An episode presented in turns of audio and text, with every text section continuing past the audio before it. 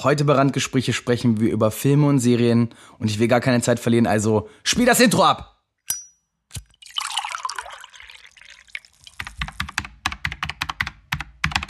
Randgespräche. Moin, moin, meine lieben Freunde. Herzlich und hallo, willkommen zu einer Folge nur mit mir, ohne Timon. Und deswegen darf ich dieses geile Intro endlich mal sprechen. Und ja, äh, ihr wisst, Hey, komm, wir müssen jetzt nicht um heißen Brei rumreden. Wir wissen ganz genau, was jetzt kommt. Und wir wissen auch ganz genau, über was wir heute sprechen werden. Komm, ich reiß das nochmal kurz ab, okay? Heute sprechen wir zum einen ein bisschen über Disney, weil ich habe mir Frozen 2 angeguckt. Zum anderen sprechen wir eine ganze Menge über Netflix, denn sowohl eine meiner Lieblings-Netflix-Serien, How to Sell Drugs Online Fast, Staffel 2 kam raus, als auch der bei uns zwar auf Amazon Prime vertriebene, aber durch Netflix gerettete Detective, Comic, äh, whatever das auch immer ist, Serie Lucifer ist in Staffel 5 gegangen und das hat auch ein paar Kontroversen, zumindest bei mir aufgeworfen und damit würde ich über und da möchte ich ganz gerne mit euch heute drüber reden. Und natürlich kommen wir zum Schluss, und was heißt zum Schluss, eher zur zweiten Hälfte, zu dem Film, über den ich jetzt seit Wochen, seit Monaten drumherum geredet habe und ich habe jetzt endlich im Kinosaal gesessen. Wir sprechen heute ausführlich über Tenet. Und ja, natürlich bleibt es spoilerfrei. Ich versuche es zumindest so gut es geht, spoilerfrei zu bleiben. Das, aber selbst wenn, auch wenn ihr ihn schon gesehen habt, wenn ihr ihn noch nicht gesehen habt, ich sag's jetzt erst nochmal im Vornherein. Ich rede hier heute über die Liebe zum Film, die Liebe zum Serien oder die generell die Liebe zum, zur medialen Unterhaltung durch Bild und Ton. Also bitte, wenn ihr dafür nichts übrig habt, wartet auf nächste Woche, dann kommen wir wieder mit einer ganz normalen Ecke. Ach nee, scheiße, da geht's ja um Animes. Hm. Ja, gelitten würde ich sagen. Gut, dann schaltet halt in zwei Wochen wieder ein, wenn es dann mit Timon in Folge 40 ins Staffelfinale geht. Aber ich würde mal sagen, wollen wir gleich mal reinstarten oder soll ich noch mal kurz was berichten? Ja, ich glaube, komm, nehmen wir noch mal kurz einen Schwung aus dem Leben. Ich hatte gestern äh, mit Timon ein Hands-on gemacht. Wir hatten ja die Anime-Folge aufgenommen und ich muss letztes Mal leider sagen, vielleicht ist das ein bisschen Foreshadowing, ah, aber mich hat das gehuckt. Ihr versteht zwar jetzt nicht, was ich meine, es hört ihr nächste Woche. Also nächste Woche wieder einschalten. Gut. Genug wer Eigenwerbung gemacht. Wir kommen jetzt direkt zum ersten Film. Frozen 2. Und ihr werdet euch jetzt bestimmt natürlich fragen, äh, Lennart, ja, natürlich, Frozen 2. Äh, warum guckst du dir den Disney-Film an? Ja, ich habe ein verdammtes Disney Plus-Abo. Wozu habe ich's denn sonst? Ne? Also mal im Ernst. Ich habe extra gewartet, auch wenn zum Beispiel mein guter Freund Morris hatte das den Film hatte den Film schon auf äh, PlayStation Video gekauft und ich hätte ihn mir auch schon längst angucken können. Aber ich habe mir so gesagt, nee, ich habe dafür Geld bezahlt und verflixt noch eins, ich möchte auch, dass sich das für mich lohnt. Also warte ich, bis diese Kinofilme rauskommen. Genauso wie ich jetzt auch verfickt nochmal auf Mulan warten werde. Da werde ich doch nicht 21 oder 22 Euro für ausgeben, um diesen Film jetzt schon vier Monate vorher zu sehen. Jetzt könnte man sich ja natürlich mir so ein bisschen entgegenstellen und sagen, ja, ne, du rennst auch sonst ins Kino. Ja, aber das ist Heimkino. Ich gebe keine 22 Euro dafür aus, um einen Film im Heimkino früher zu sehen. Ist ein Unterschied. Weil ich werte halt das äh, Erlebnis des Kinos. Ja, komm, haben wir viel zu oft schon drüber gesprochen, okay? Ist doch gar nicht so schlimm. Wir reden jetzt einfach mal über, äh, über Frozen 2. Und ich muss ja leider gestehen, Frozen 1 war so einer dieser Disney-Filme, die ich selber zwar mochte, aber so wie bei vielen sehr, sehr, sehr beliebten Filmen als absolut überhype äh, als absolute äh, als absolut überhyped empfand. Was ein Satz. Heftig. Okay mal davon ab, dass die ganze Merch-Industrie da total drauf abgegangen ist und alle kleinen Mädchen auf einmal mit T-Shirts mit Elsa drauf oder Schlafanzüge mit, äh, keine Ahnung, hier Olaf drauf durch, getragen haben. Das ist ja sowieso, das Thema Disney ist schwierig genug und das ist auch auf jeden Fall mal für eine ganze Folge ein eigenes Thema. Und da will ich auch gar nicht drauf hinaus. Ich möchte jetzt eigentlich darauf hinaus, dass dieser Film verflixt erfolgreich war. Und zwar noch um einiges erfolgreicher als der erste. Wer hätte es erwartet? Aber blicken wir mal zurück. Disney hatte früher schon häufiger, naja, Fortsetzungen herausgebracht. Und diese Fortsetzungen waren aber meistens Direct-to-Video oder Direct-to-DVD, beziehungsweise einfach auch Produktionen für ihren eigenen Fernsehsender, den Disney Channel. Vielleicht kennen den noch ein paar Leute. Ich konnte ihn früher auch nur über Premiere empfangen. Heute ist er ja frei verfügbar. Aber wir sind natürlich erst so, ich sag mal, mit Super RTL, dann mit Togo und da wurde ja auch häufig Disney gezeigt und da konnte man dann auch etwas häufiger mal, ich sag mal, König der Löwen 2 oder Aladdin 2 oder Tarzan 2. Ihr kennt das Spielchen. Jetzt hat aber Disney angefangen zu sagen, ja, nee, das lohnt sich für uns nicht mehr, weil wir haben so große Marken. Also haben sie erst Chaos im Netz, was ja ein Ralf Reichts 2 ist, rausgebracht. Aber es hat ja extra den die 2 nicht im Titel. Er heißt ja nicht Chaos im Netz Ralf Reich 2 oder er heißt Racket Ralph 2 oder nein, er heißt Chaos im Netz. Auf jeden Fall in Deutschland, jetzt müsste ich kurz nachgucken, wie der im Englischen heißt, aber im Deutschen haben sie es zumindest so gemacht, dass da halt absichtlich keine 2 im Film steht. Aber bei Frozen war es ja auch ein bisschen, ja, wie soll man es anders hinkriegen? Das ist die Marke, schlechthin von Disney. Also warum nicht ausschlachten und warum nicht, wenn alle danach schreien, es ins Kino bringen? Ich kann dem nichts entgegensetzen. Als dann der Film aber losging, war ich dann so ein bisschen, ja, wie sage ich das? Ernüchternd. Ernüchtert. Denn irgendwie hat sich nach der, nach dem Ende des ersten Teils, habe ich das Gefühl, nicht viel verändert. Denn Elsa hat immer noch ihre scheiß Bindungsängste oder ihre Verantwortungsprobleme und ihre Elternkomplexe, wie man das sagen möchte. Und nebenbei ist dann halt ganz, ganz doll dieser, ich will jetzt hier nicht, ja, jetzt könnten mich die, jetzt werden mich wahrscheinlich wieder alle Mädels hassen, aber Disney ist in den Grundzügen ganz schön sexistisch. Frozen dagegen ist aber relativ feministisch geprägt. Und dagegen sage ich kein Wort. Großartig. Aber der typische Disney-Charme und dieses Selbst ist die Frau hat Moana doch ein bisschen besser hingekriegt. Und Frozen 2 bringt es immer noch nicht hin. Also Frozen 1 hatte dieses Problem schon und Frozen 2 erbt dieses Problem und finde, ich finde, es macht es sogar noch ein bisschen schlimmer. Ich habe angefangen, diesen Film zu gucken und mir war von Anfang an klar, wie er endet. Dann kamen diese vier Elemente dazu, die dann auch noch durch ein Pferd, einen niedlichen Salamander, ja gut, diese riesigen Trolle, die mal abgestellt, und ein einziges Gag-Reel in Form von diesem, diesem, ja, diesem Windhauch dazukommen, die nichts, aber auch gar nichts für diese Story effektiv beitragen. Und ich habe auch ehrlich gesagt gar nicht gerafft, wo Elsa am Ende dann überhaupt hingekommen ist und ihre Erkenntnis hatte. Aber irgendwie der Payoff und die, die Prämisse und der Plot-Twist, wenn das überhaupt einer war, die haben mich einfach nicht gecatcht. Und da sind wir wieder bei einem ganz wichtigen Thema, nämlich Zielgruppe. Spreche ich auch nochmal in Staffel 2 drüber, ist in der Planung, bin ich auch schon in der Vorbereitung. Wir kommen dazu, denn dieser Film ist nicht für Menschen wie mich gemacht. Und er ist nicht für Menschen gemacht, äh, die jetzt Bock auf Filme haben. Die sind für Menschen gemacht, die Bock haben, diese Songs mitzusingen. Kinder, die die Charaktere toll finden. Olaf, come on, großartig. Dieser Schneemann. Ha, ich konnte nicht mehr. Und auch dieser süße Salamander. Ich kann dem nicht abstreiten, dass es eigentlich die beste Idee ist, das Ding mal irgendwo auf ein T-Shirt zu drucken. Ich kann nichts, rein gar nichts dagegen finden. Kein Argument. Es ist eine Gelddruckmaschine. Und so sehe ich den Film. Er macht Erfolg. Er hat 1,5 Millionen weltweit, äh, Millionen, Milliarden weltweit eingespielt. Also, come on. Das ist mehr als der erste insgesamt eingespielt hat. Also, über die ganzen Jahre. Der zweite ist einfach erfolgreicher.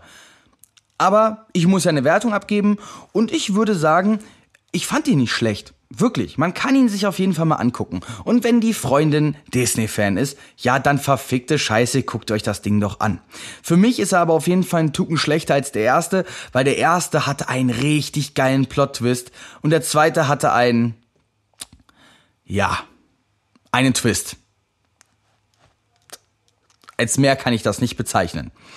Und jetzt sind wir mal ehrlich, wer die Disney, also wer das, wer die Formel kennt, Wer versteht, wie so ein Plot aufgebaut ist? Ein Plot mit einem Twist am Ende.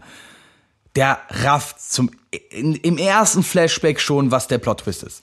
Und deswegen, ja, er hat drei Sterne. Komm, reißen wir das Pflaster kurz ab und lasst uns eigentlich nicht weiter groß drüber sprechen, weil Disney ist nun mal Disney. Disney melkt die Kuh und Disney wird verfickt nochmal damit nicht aufhören. Also brauchen wir auch da nicht drüber sprechen. Ich für meinen Teil freue mich aber jetzt sehr auf Onward das ist ja wiederum ein Pixar-Film, der wurde ja im März schon auf Disney Plus in Amerika veröffentlicht und der soll diesen Monat dann jetzt, warte mal, diesen Monat? Ja, diesen Monat soll er dann auch in Deutschland mal kommen. Ich habe aber leider kein Datum für euch. Müsste ich jetzt noch mal raussuchen. Keine Ahnung. Sage ich Timon, er soll euch Bescheid sagen oder sowas. Oder ach come on, wer Disney Plus hat, kriegt's mit, weil es sowieso ganz groß oben mit einem Banner draufkommt. Und Chris Pratt und Tom Holland sind einfach zwei Schauspieler, ich habe da Bock drauf. Ich habe da richtig Bock drauf. Ha, gut. Also kommen wir jetzt zum anderen viel zu großen Streamingdienst mit viel zu viel Geld und viel zu viel Macht in der Medienlandschaft. Netflix. Aber nicht nur zu Netflix, sondern zu Netflix Deutschland und der Bild- und Tonfabrik. Die Produktionsfirma, die auch Neo Magazin Royal gemacht hat, die hinter Jan Böhmermann steht, die an Kreativität in Deutschland nicht zu übertrumpfen ist. Und ich sage es direkt voraus. Fuck you, RTL. Fuck you. Und fick dich, öffentlich-rechtliche. Öffentlich-rechtliche? Fickt euch ihr öffentlich-rechtlichen? Denn wir können mehr als ASI-TV und Tatort. Und das hat die Bild- und Tonfabrik verdammt nochmal so gut mit How to Sell Drugs Online Fast bewiesen. Und das schon mit der ersten Staffel. Aber wir reden jetzt über die zweite Staffel. Und ähm, und ich sage es vorweg, die zweite Staffel ist für mich geil, aber es ist halt wie immer, wenn etwas neu ist, ist es immer ein bisschen besser. Das sagte schon Barney Stinson. Und er hatte ein bisschen recht damit. Die erste Staffel hat wirklich vieles neu gemacht. Und von allem, was sie neu gemacht hat, haben sie auch mehr gemacht. In der zweiten Staffel ging es dann so ein bisschen mehr in das Richtung, wir erzählen die Geschichte weiter, wir bauen unsere Charaktere aus, wir experimentieren ein bisschen weniger rum. Hm, komisch. Könnte man Parallelen zu unserer Staffel 2 ziehen. Aber das werden wir erst selber sehen, weil aktuell ist es ja auch bei uns nur Theorie. Naja, äh, worum geht's denn überhaupt insgesamt? Wir hatten da schon mal drüber gesprochen. Es geht um, äh, es basiert auf einer wahren Begebenheit über einen Schüler aus Leipzig. In dem Fall spielt das irgendwo in NRW in, wie heißt der Ort? Minden? Winden? Ich glaube, nee, das war Dark. Aber da sind wir auch schon wieder bei deutschem Netflix. Wie auch immer. Zumindest geht's um einen Schüler, der äh, dessen Freundin ins Ausland gegangen ist für ein Jahr, wiederkommt und auf einmal völlig verändert ist und um ihr zu imponieren, fängt er an Drogen zu verkaufen und er sich versieht, bastelt er seinen Online-Items-Shop in einen Online-Drogen-Shop im Darknet um und auf einmal gehen sie ins Clean Web live und machen damit Riesenerfolg. Und die zweite Staffel erzählt das einfach nur weiter. Und ich bin direkt in der ersten Folge direkt erstmal so auf die Fresse gefallen, weil sie mir wirklich der Meinung sind, einfach in der ersten Folge diesen scheiß Cliffhanger erstmal zehn Minuten nicht anzusprechen. Und dann dachte ich mir so, what the fuck? Gut, sie haben es erklärt und wie sich dann das auch alles aufbaut. Und wie auch vor allem Daniel dann ähm, ein, einen eigenen, wirklich sinnvollen Storystrang bekommt und diese Serie wirklich über diese vier Hauptcharaktere, also Daniel, ähm, Lenny, Namensvetter, Grüße gehen raus, Moritz und Lisa. Das ist so. Aber leider ist sie so kurz und so kurzlebig. Deswegen hat man so ein bisschen das Gefühl, dass sie gar nicht, dass, dass sie, sie erzählt so viel in relativ kurzer Zeit, aber ist auch so schnell wieder vorbei. Man hat nicht das Gefühl, je drin zu sein. Man hat nie das Gefühl, dass man vollends mit den Charakteren jetzt äh, diese Zeit erlebt, sondern weil es halt ein super schnelles Pacing hat ah, ich komme, äh, das könnte ich jetzt dem ankreiden, aber mir macht es viel zu viel Spaß. Es ist auf jeden Fall meine Lieblings-Netflix-Serie. Obwohl, kann ich das so sagen? Äh, ich denke jetzt mal kurz. Ich glaube, mir ist das jetzt, ich, mir fällt da gerade nichts ein. Ich muss da jetzt erstmal wieder reingucken, aber ihr könnt mir eure Lieblings-Netflix-Produktion mal in die Kommentare schreiben. Vielleicht finde ich da ja was, was ich noch nicht gesehen habe und wo ich sage, ich sollte das auf jeden Fall sehen. So, jetzt kommen wir aber zum, zum eigentlichen. Was habe ich mir denn so aufgeschrieben? Ihr müsst wissen, ich sitze hier so ein bisschen an äh, nebenbei vor so einem kleinen Skript. Ich übe noch so ein bisschen für Staffel 2, da geht es auch ein bisschen mehr in die Professionalität. Ähm, und ich glaube, dass das, das Beste an dieser Serie überhaupt ist der Zeitgeist insgesamt. Denn diese Serie ist so nah an der Realität wie es sonst keine Produktion ist. Du hast wirklich das Gefühl, dass diese Schauspieler wirklich Schüler an dieser Schule sind, weil sie verhalten sich auch so. Sie verhalten sich genau so wie die, ich sag mal, Schüler, die Timon bei sich in der Klasse hat. Beziehungsweise haben wir mal darüber gesprochen. Er sagt, das ist so nah an der ehrlich, äh, so nah an der an der Realität, wie die einfach nur immer diese Chatverläufe auch nebenbei einschieben. Oder halt, sagen wir mal so, Kinder, die super aufgeklärt sind, denen aber halt das Leben so scheißegal ist. Ein absoluter Zeitgeist. Ich glaube, das hat so noch keine Serie irgendwie auf, ein, auf, auf die Leinwand, auf den TV oder wie auch immer gebracht. Weil, come on, jetzt denken wir mal kurz, ich weiß, ich habe jetzt kein Riverdale geguckt oder so. Ne? Ich bin ja eigentlich in, diesen, in diesem ähm, Genre, diese Teenie-Drama-Serien, das ist nicht meins. Ich gucke zwar gern mal Teenie-Romcoms, aber das sind dann Filme, dann mache ich mal zwei Stunden, betreibe ich Blasphemie und danach geht's wieder. So, dann habe ich mal, dann habe ich gesündigt und dann ist wieder gut. Aber diese Serien, sowas wie Riverdale, das, das catcht mich einfach nicht oder Pretty Little Liars. Das ist mir einfach ein bisschen too much. Diese Serie aber wiederum, ich, ich, ich interessiere mich für die Charaktere. Ich interessiere mich für die Emotionen, für deren Motive. Dass Daniel einfach nur selbstständig, er möchte zu sich selber finden. Und dann gibt es eine Szene mit der Berufsberatung, wo man ganz genau quasi von jedem einzelnen, äh, sie von dieser Berufsberaterin aufs Brot geschmiert bekommen, was ihre Probleme sind. Und alle da mit dieser selben Einstellung da sitzen, dieses, oh fuck. Lisa kann sich nicht entscheiden, was sie will. Lenny will endlich nicht mehr im Schatten stehen. Moritz möchte, dass, äh, dass, dass ähm, er respektiert wird. Und Daniel naja gut, nein, nee, Moritz möchte, Daniel möchte respektiert werden. Moritz möchte einfach nur Erfolg insofern. Er ist sehr zielstrebig, aber gerät halt auch an die Grenzen, weil Zielstrebigkeit ja auch immer heißt, dieser, dieser Ego-Gedanke. Ne? Mark Zuckerberg wäre nicht da, wo er heute ist, wenn er nicht seinen besten Freund ausge äh, seinen besten Freund die Idee geklaut hätte. Ne? Logisch. Und Mark Zuckerberg ist ja quasi auch das Vorbild von Moritz. Also, wir wären wieder beim Thema Zeitgeist. Wir haben zehn Jahre nach Social Network oder nach The Social Network. Ähm, wir sind jetzt, Facebook ist quasi schon wieder tot. Und selbst wie zum Beispiel Instagram oder dieses ganze Thema dahinter dort einfach dargestellt wird, auch durch die kleine Schwester von Moritz, wie, wie schizophren diese Gesellschaft geworden ist. Nach außen immer nett und freundlich und toll und hier und da und im Innern niemand ist mehr ehrlich. Das passt auch, finde ich, ein bisschen zur deutschen Mentalität. Und deswegen finde ich, das passt auch so gut in einfach diese Produktion. Aber jetzt nochmal ein anderes Ding. Das ist jetzt ja das zweite große Ding von Netflix. Und jetzt überlegt mal. Wir leben in einem Land, in dem wir eine große Sprachbarriere haben. Wir sprechen eine andere Sprache, die nicht unbedingt in der Welt beliebt ist. Netflix hat aber in jedem Land quasi eigenen Vertrieb der dafür sorgt, dass sie vertont werden. Somit können, und das muss man sich jetzt mal reinziehen, Dark und How to Sell Drugs Online Fast, die aktuell zwei deutschen Netflix-Produktionen. Ich weiß, es gibt jetzt noch diese dritte Brain, nee, ähm, Brainmaker oder irgendwie so. Ich habe noch nicht rein Cellmaker oder irgendwie sowas mit nee Biohackers. Biohackers heißt es genau. Äh, da habe ich jetzt noch nicht reingeguckt, aber wir sind in diesem Land eigentlich nicht dafür bekannt, sehr kreativ zu sein. Das waren wir mal vor 400 Jahren.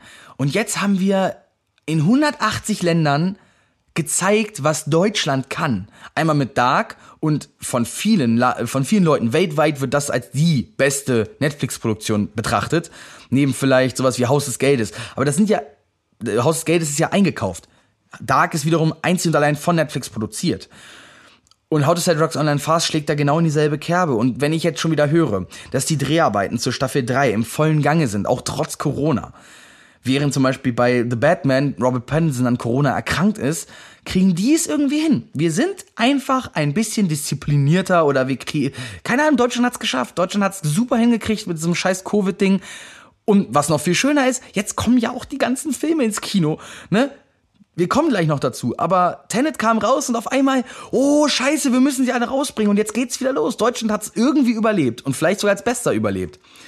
Und trotz dessen, oder vielleicht gerade weil wir alle so am Rumheulen sind, haben wir es geschafft, würde ich sagen. Aber diese Rumheul-Mentalität kommt halt am Ende auch in der Serie vor, denn Moritz, oder sagen wir es so, Moritz ist ein guter Junge.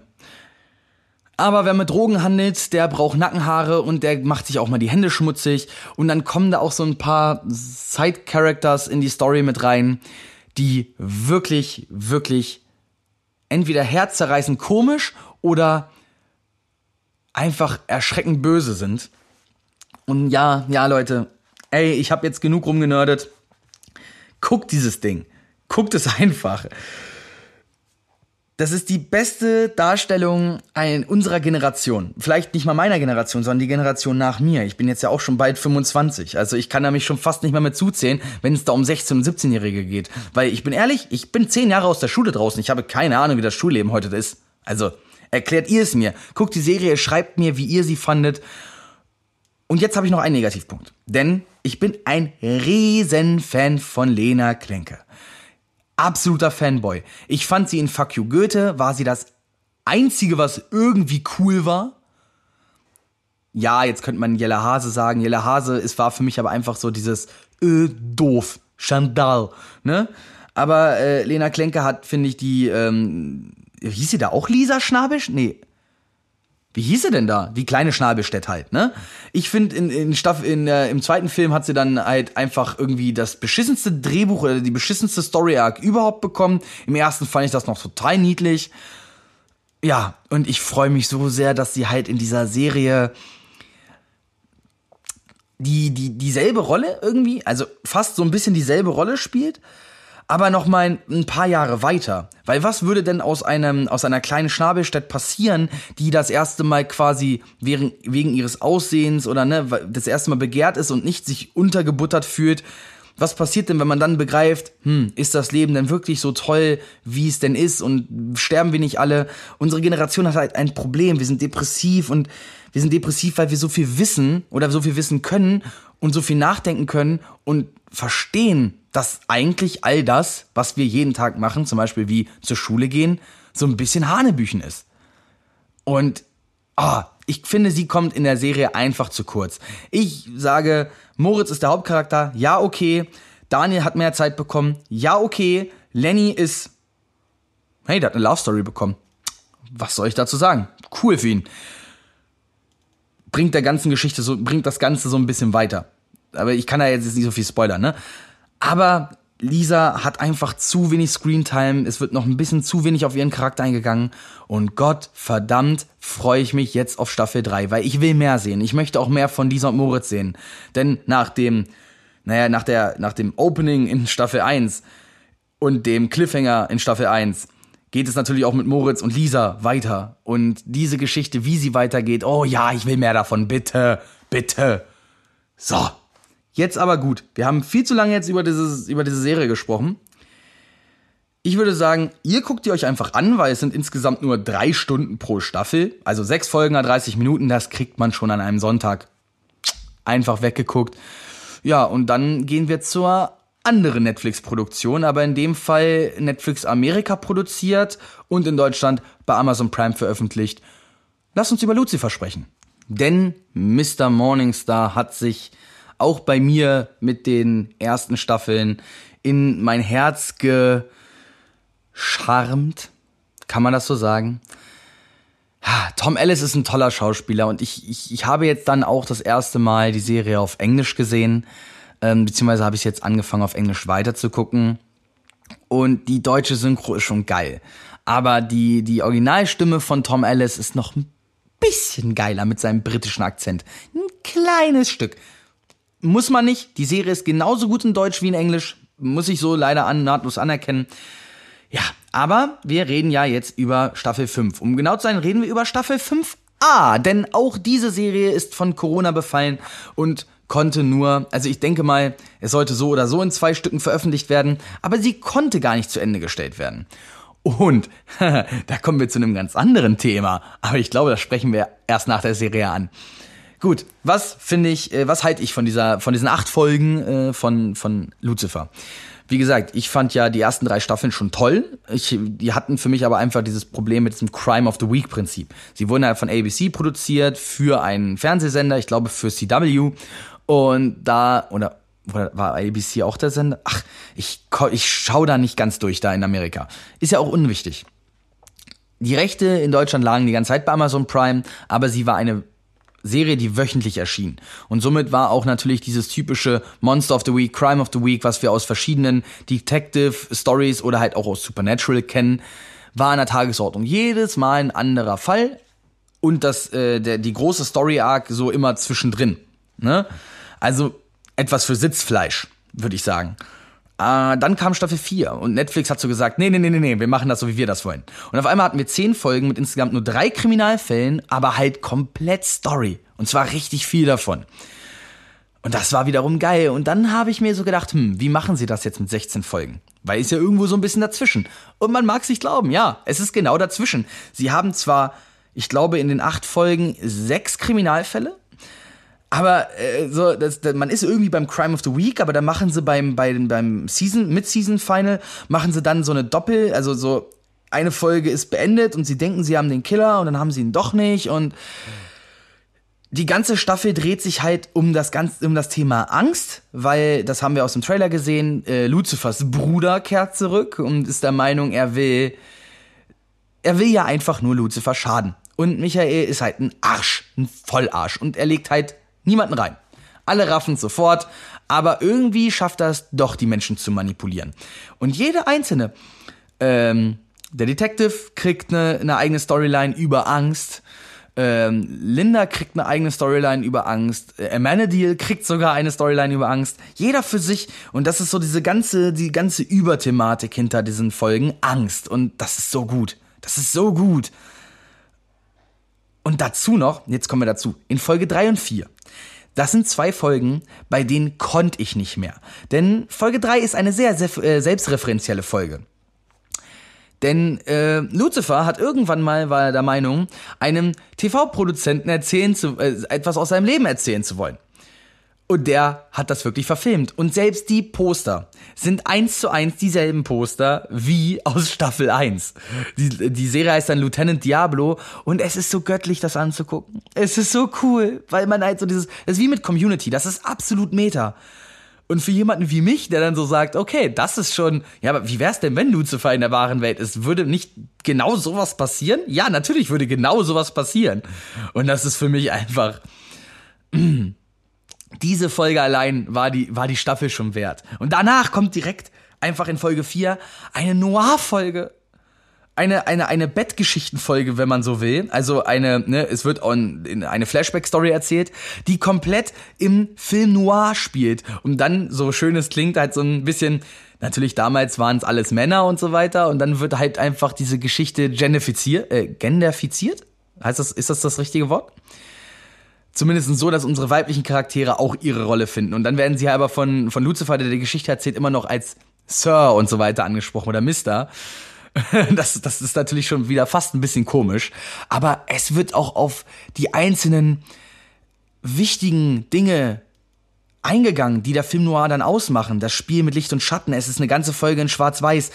Oh, das hat richtig Spaß gemacht. Mir hat das richtig viel Spaß gemacht. Und dabei bin ich gar kein Fan vom Film Noir. Ich kann das eigentlich selber nicht gucken. Aber das, das ging richtig gut.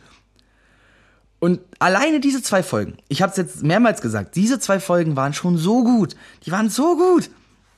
Und dann haben wir halt auch noch einen richtig guten Antagonist mit Michael, der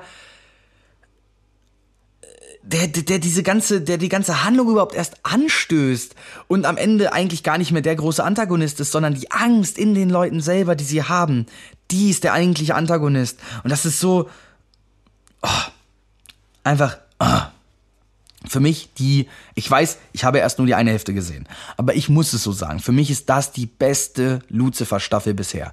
Und der Cliffhanger, Leute, der Cliffhanger am Ende der achten Folge, mir sind die Gesichtszüge entglitten. Und jetzt kann ich nicht mehr, ich will unbedingt die zweite Hälfte sehen. Aber wie gesagt, Corona, das Finale wurde nicht abgedreht, die Dreharbeiten haben noch nicht wieder angefangen, wir werden wohl noch warten müssen. Ich hoffe nur, dass wenn sie dann irgendwann mit den Dreharbeiten wieder anfangen können und abgedreht haben, dass sie es dann vielleicht hinkriegen, wenn das Finale noch nicht rauskommt, uns wenigstens schon mal die anderen sechs Folgen zu geben. Also klar, es sind ja acht, aber ich gehe mal stark davon aus, dass das Finale wieder so ein Zweiteiler wird. War es jetzt auch in der ersten. Also sieben und acht spielen sehr eng zusammen, die Folgen. Sind zwar zwei unabhängige Folgen, natürlich kann man sie unabhängig voneinander sehen, aber sie spielen sehr, sehr, sehr viel miteinander rum. Beziehungsweise wird auch die Geschichte aus der siebten Folge einfach in der achten weitererzählt. Ja. Mm, aber es ist ja nicht immer so, dass Corona da Einhalt gebietet. Denn wir wissen ja, es äh, gibt zum Beispiel Rick and Morty. Auch nur die erste Hälfte der vierten Staffel auf Netflix. Und jetzt sprechen wir über das eigentliche Problem, was ich mit der ganzen Geschichte habe. Netflix fängt an, ihr Monopol auszunutzen. Und das finde ich nicht gut. Ich habe damit ein Riesenproblem. Denn wo bleibt die zweite Hälfte von Rick und Morty, Penner? Es kann natürlich sein, klar. Sky hatte erst die Rechte. Man konnte ja auch auf Sky schon die ersten vier, ne, fünf Folgen schon vorab sehen. Aber warum fängt jetzt Netflix an, eine Serie, die sowieso nur sehr, sehr kurzlebig ist, mit 10 Episoden pro Staffel und nur 20 Minuten pro Folge, jetzt aufzuteilen? Bei Lucifer, bei einer Serie, die jetzt pro Folge eine ganze Stunde geht, weil sie ja, ne, Netflix-Format, ganze Stunde pro Folge, fast zumindest, das reicht. Acht Folgen in einem Schlag, ja, für mich jemand, für einen Binge-Watcher wie mich, ist das ein Sonntag. Reicht, danke, super. Aber Netflix fängt damit jetzt halt an, Scheiße zu bauen. Denn Rick und Morty fünf Folgen nur uns zu liefern und uns dann jetzt über ein halbes Jahr warten zu lassen, dass und kein Lebenszeichen, nichts. Wir wissen nicht, wann irgendwas kommt. Bei bei äh, Lucifer wissen wir, es ist in noch in der Produktion, es kann nicht schneller rauskommen und wir werden die Informationen kriegen und die werden uns das auch liefern, wahrscheinlich. Aber ab wann ist es okay? Ich habe mich mal, ich habe mir mal ein bisschen Gedanken gemacht und ich habe mir festgestellt, es gibt ja die Menschen, die auch gerne sich Dinge einteilen, damit sie lange dran Spaß haben. Und das hat Netflix ja auch versucht. Sie vertreiben ja zum Beispiel auch Fernsehproduktionen. Haben wir ja eben gesagt, sie haben House of Gate zum Beispiel eingekauft. Und ähm, Shadowhunters war so eine Serie, die in Amerika jede Woche rauskam. Und die dann halt in, ähm, über Netflix, in Deutschland zumindest, immer einen Tag später veröffentlicht wurde. Das hat aber auch dazu geführt, dass halt die Serie äh, laufend produziert wurde und somit auch die Synchro laufend produziert wurde und das dann einfach mal Synchrosprecher nicht konnten. Da bin ich nicht bei. Komm, nehmt euch die Zeit, lasst dann eine vernünftige Synchro produzieren und dann gibt sie uns. Dann könnt ihr sie auch immer noch wöchentlich veröffentlichen, wenn ihr das wollt. Ist nicht das Problem. Aber das bringt nichts, wenn man dann aus seinem, wenn man schon die Synchro guckt, äh, dass man dann so rausgerissen wird. Also ich wurde zumindest komplett rausgerissen. Jetzt könnte ich ja wieder sagen, hihihi, wenn man im U-Ton guckt, passiert das ja nicht. Aber das ist ja nicht die, das ist ja nicht der Witz da dran. Ich kann ja auch verstehen, um zum Beispiel auf Englisch Filme zu gucken, muss man ja aber auch fließend Englisch sprechen können oder verstehen können. Nur weil ich es kann, kann ich ja niemandem vorwerfen, dass er es lernen muss, damit er Filme und Serien richtig lieben lernt. Nein, Quatsch. Aber ich habe Angst. Ich habe Angst, dass Netflix jetzt der Meinung ist, bei großen Namen, wie zum Beispiel Lucifer oder wie Rick and Morty oder wie, ja, jetzt, es ist jetzt ein schlechtes Beispiel, weil es halt bei Sky läuft, aber sowas wie Game of Thrones. Ne? Ich habe Angst, dass sowas jetzt ausgenutzt wird, wenn sie den nächsten großen Hit haben. Dass sie dann absichtlich Staffeln aufteilen, um die Leute länger beim Abo zu halten. Jetzt wurde der Abo-Monat ja, äh, dieser Abo-Probemonat ja auch abgeschafft. Ich bin ehrlich, wer braucht es? Jeder Vierte in Deutschland besitzt irgendwie eine, äh, ist irgendein, in irgendeinem Netflix-Account drin. Jeder kann Netflix gucken, jeder hat irgendwie die Möglichkeit zu dem Zugang. Also man braucht auch diesen Probemonat nicht mehr. Aber man braucht schon Content. Und es kommt ja sehr viel Müll raus. Wie jetzt, ne? Wir haben gerade über Biohackers, ich hatte das ja mal erwähnt. Ähm, ich habe diese, diesen Trailer gesehen und dann war ich so dieses, hä? Und dadurch, dass so viel bei Netflix rauskommt, so viel Quantität, weil jedes Land ihre eigenen Gelder hat und eigene Produktionsfirmen damit beauftragen, eigene Serien zu produzieren. Jede Woche kommt irgendein Original raus. Und viel davon ist nicht gut. Also, ich, ich, ich hab, und ich hab auch gar nicht die Zeit dazu. Ich guck echt viel. Wirklich. Ihr kennt mich.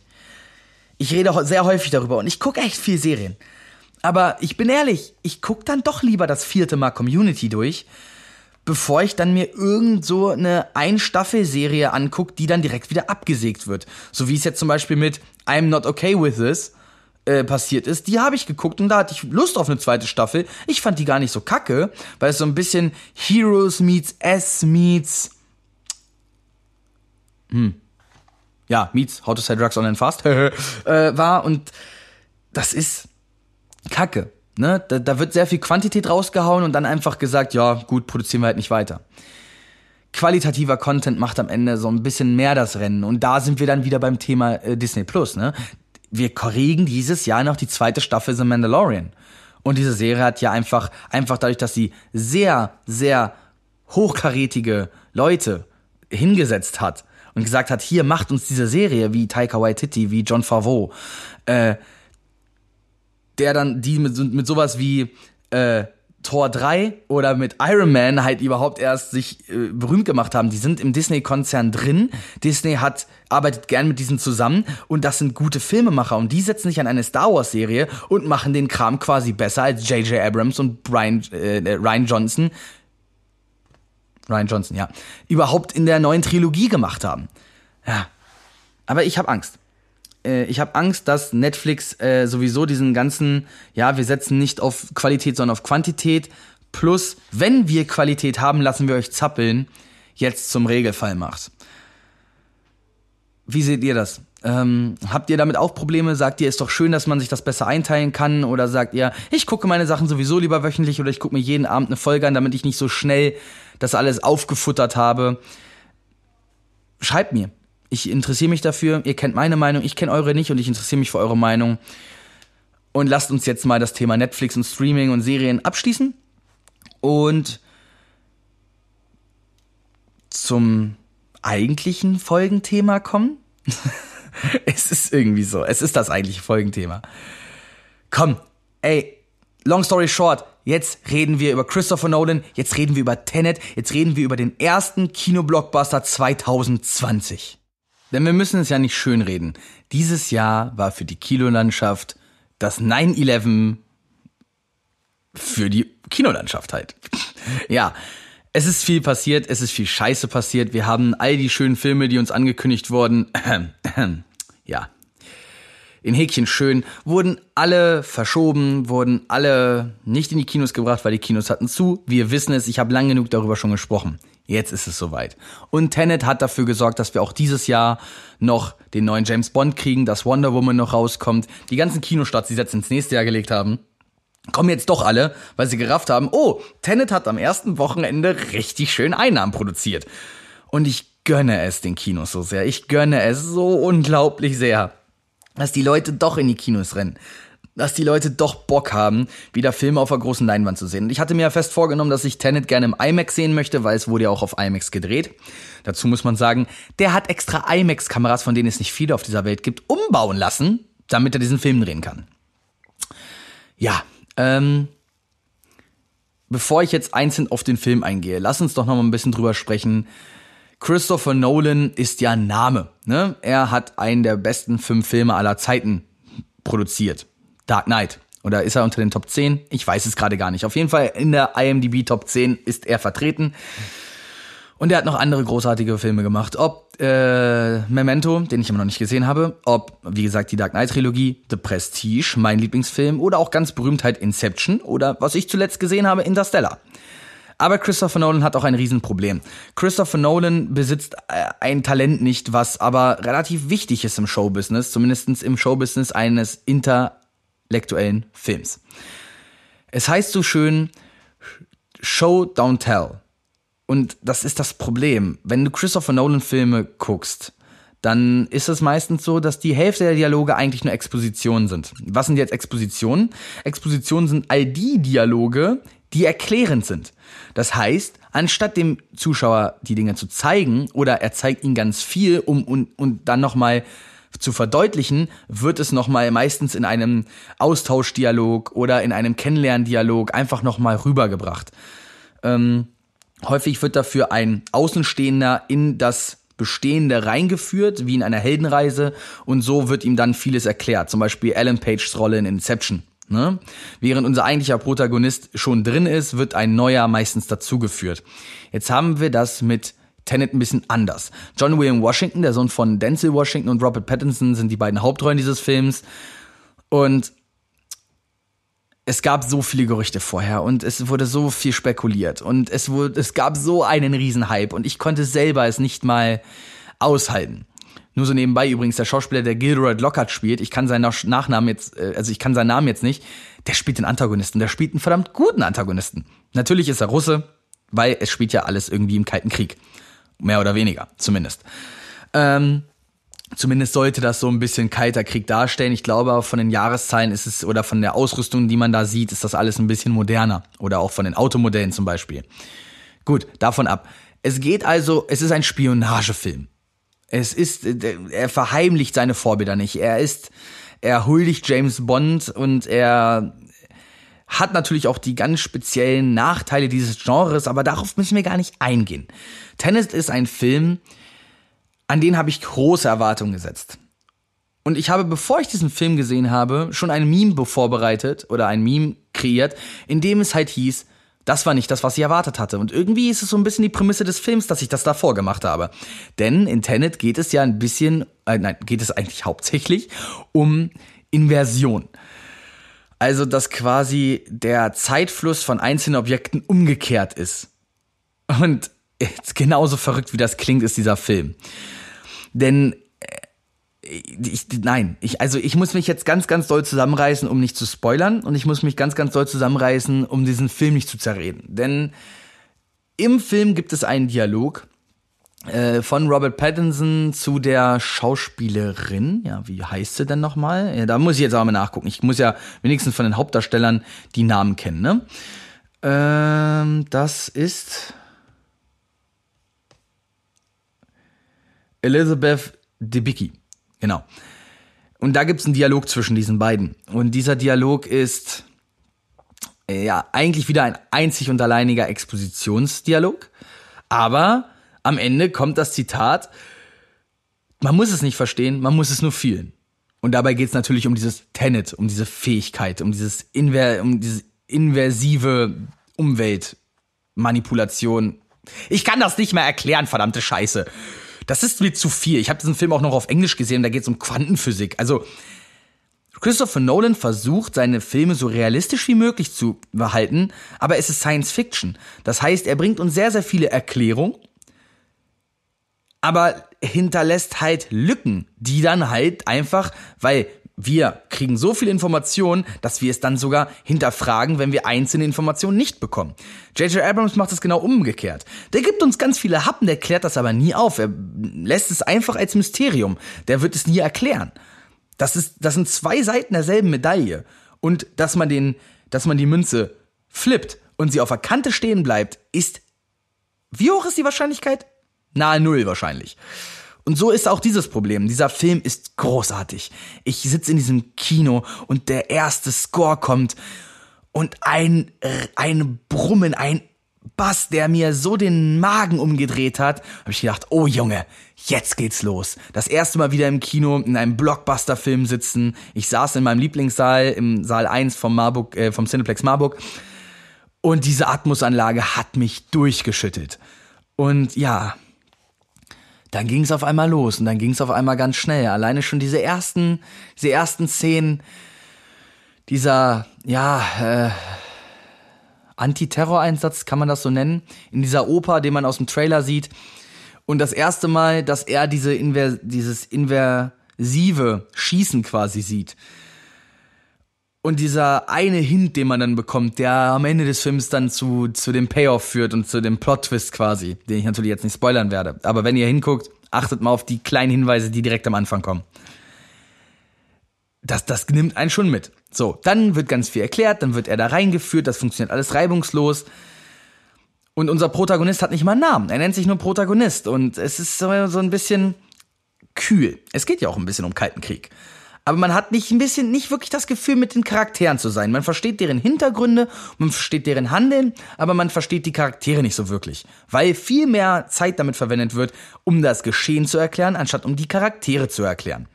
Einzig und allein Robert Pattinson, jetzt könnte man ja sagen, äh, ja, Twilight, bla. Dieser Mann, er hat mich in der Leuchtturm fasziniert, er hat mich jetzt in Tenet absolut überzeugt, das wird mein neuer Batman. Fuck off Christian Bale.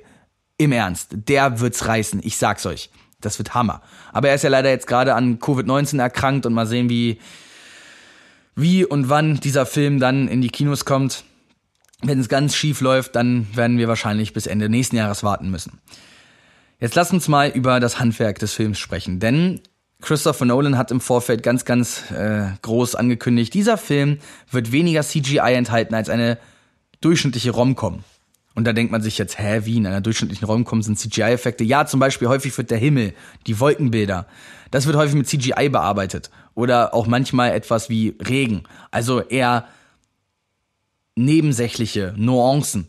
Da wird ein bisschen Geld in die Hand genommen, damit das dann schöner aussieht. Aber halt äh, nicht viel. Und Tenet hat weniger. Und wenn man diesen Film sieht, dass auf einmal eine Verfolgungsjagd geschieht, in der also diese Verfolgungsjagd wird quasi zweimal abgespielt.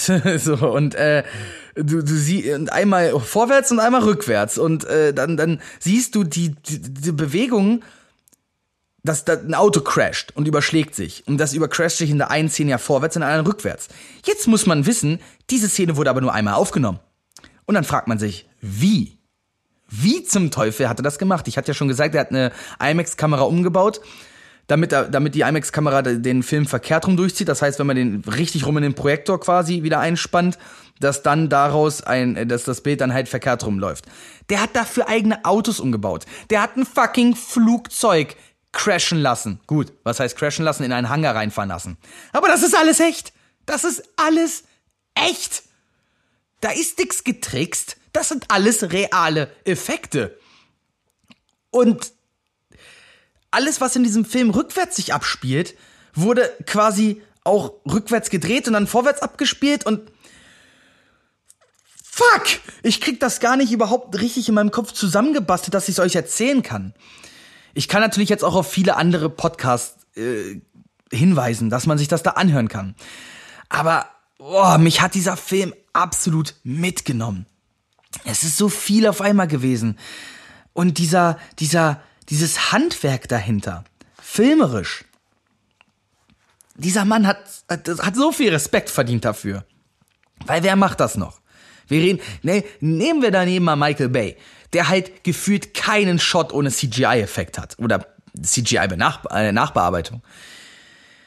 Da ist die Action nicht echt. Aber bei Tenet ist jede Action echt. Und ich frage mich so, dann waren wahrscheinlich so manche Kugelprojektile und so weiter, ne? Das wird logischerweise dann wahrscheinlich mit CGI bearbeitet sein. Aber man denkt jetzt, gut, bis auf die Endschlacht, nenne ich sie mal, wird auch gar nicht so viel geballert. Aber wenn du bedenkst, dass die halt während der Endschlacht auch einfach halt so Gebäude einfach abgerissen haben, einstürzen lassen haben, um diese Shots zu kreieren, puh, kriege ich schon wieder Gänsehaut, weil, also, jetzt, um das zu verstehen, müsst ihr das schon sehen. Ich kann das nicht in Worte fassen, wie krass dieser Film das hinkriegt. Aber mal davon ab, reden wir dann jetzt über die Story. Dieser Film setzt eine große Frage voraus. Denn wenn sich Dinge rückwärts in der Zeit bewegen können und wir jetzt hier sind, ist nicht alles quasi schon mal passiert? Und dann stellt sich wiederum eine philosophische Frage. Was ist freier Wille? Ist also quasi deine Geschichte, unsere Geschichte vorbestimmt, indem unser Handeln quasi schon unser jetziges Leben wiederum beeinflusst haben könnte? Und ist der Großvaterkomplex, was ich, äh, das Großvaterkomplex, nein, das Großvaterparadoxon, was ich immer gerne als Hitlerparadoxon äh, nenne oder benenne, wird in diesem Film einfach als nichtig erklärt. So viel wie, das ist ein Dialog aus dem Film, ich gebe den einfach jetzt mal sinngemäß wieder. Wenn du in der Zeit zurückreist, um deinen Großvater umzubringen, dann wirst du niemals geboren. Aber insofern ist es das, ist das der Lauf der Zeit. Es ist also schon passiert. Es hat also keinen Einfluss auf dich gehabt. Und das setzt dann halt diese Frage, wenn das Großvater-Paradoxon nicht keine Rolle spielt, dann spielt theoretisch auch kein freier Wille eine Rolle. Und das finde ich schwierig. Am Ende reden wir hier über Science Fiction. Das müssen wir nicht alles auf die Goldwaage legen. Aber es ist schon heftig viel.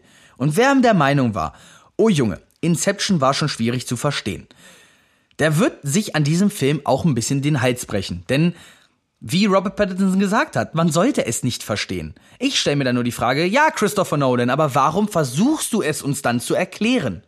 Und warum kriegen wir dann so ein Beispiel mit dem Großvater-Paradoxon? Das ergibt doch gar keinen Sinn.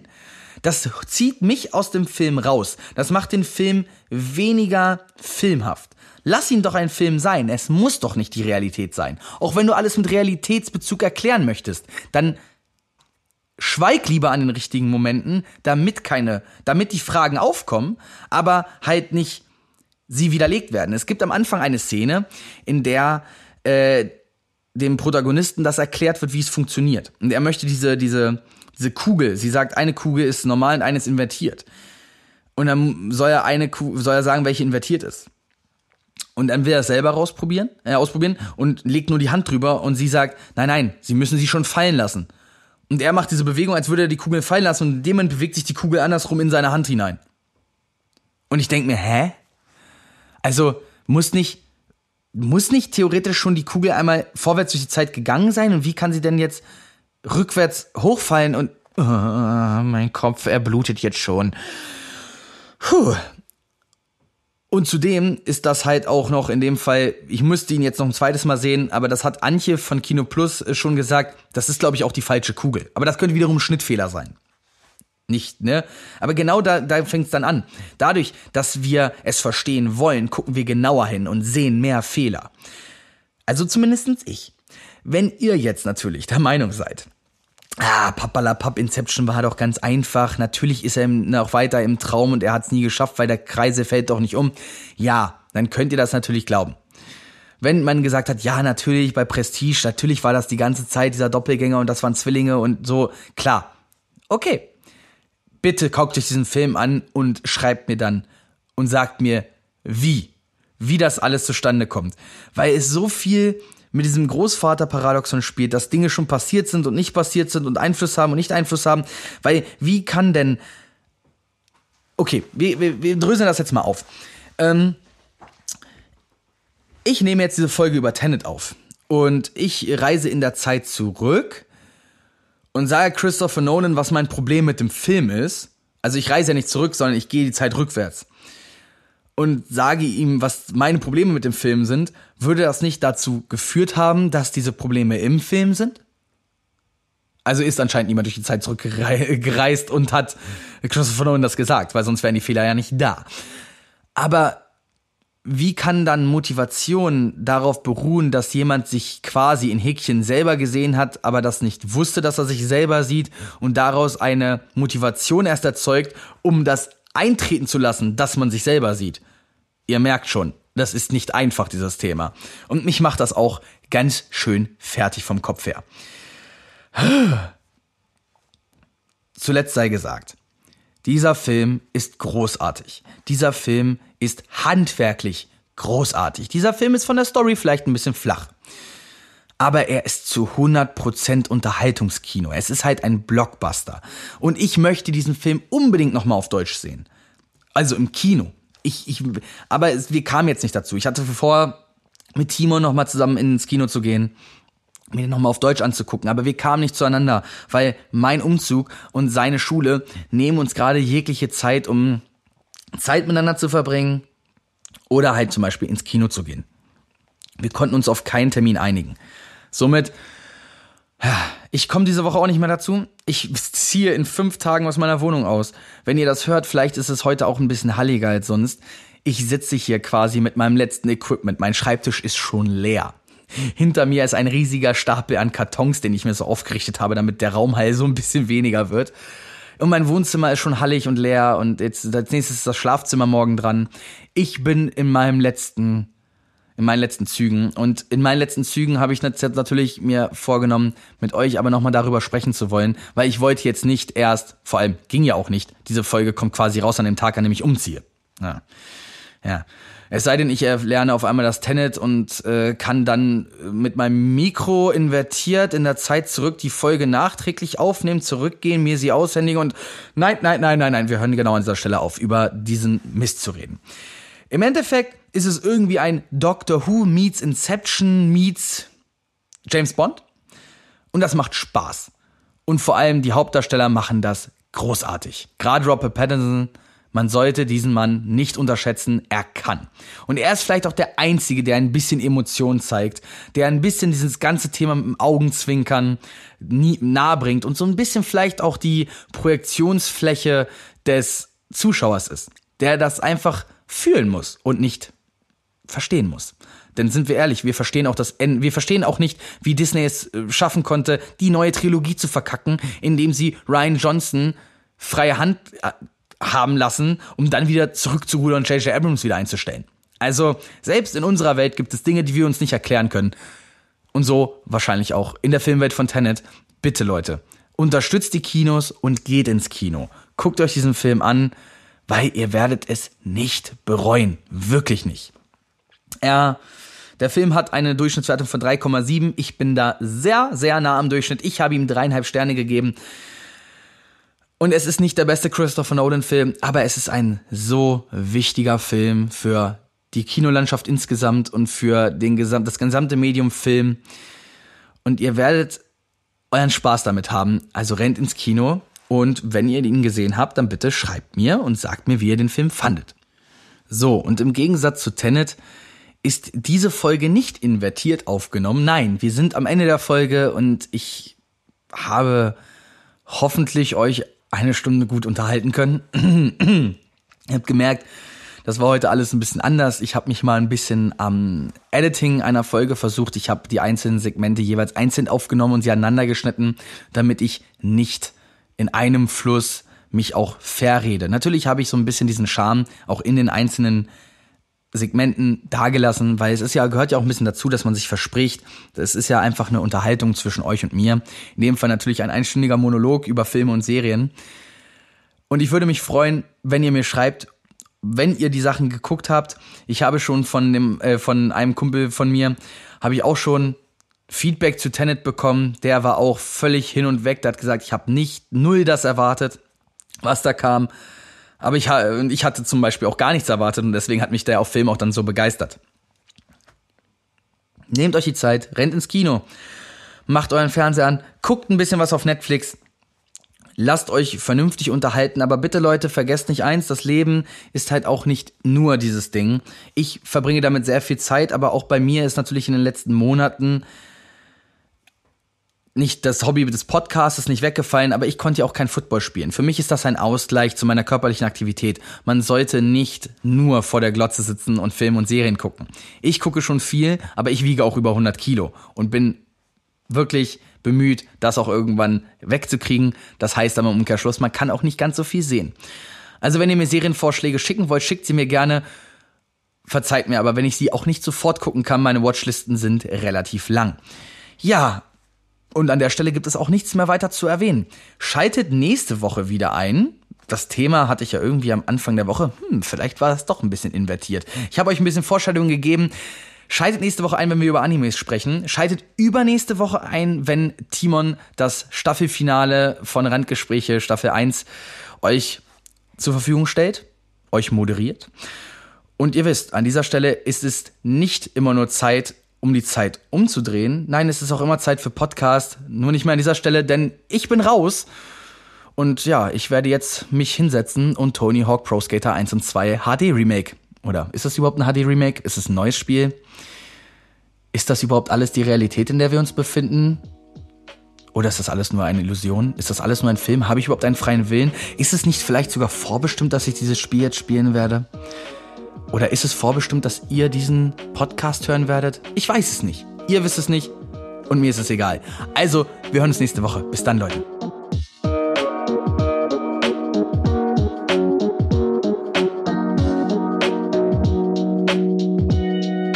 Randgespräche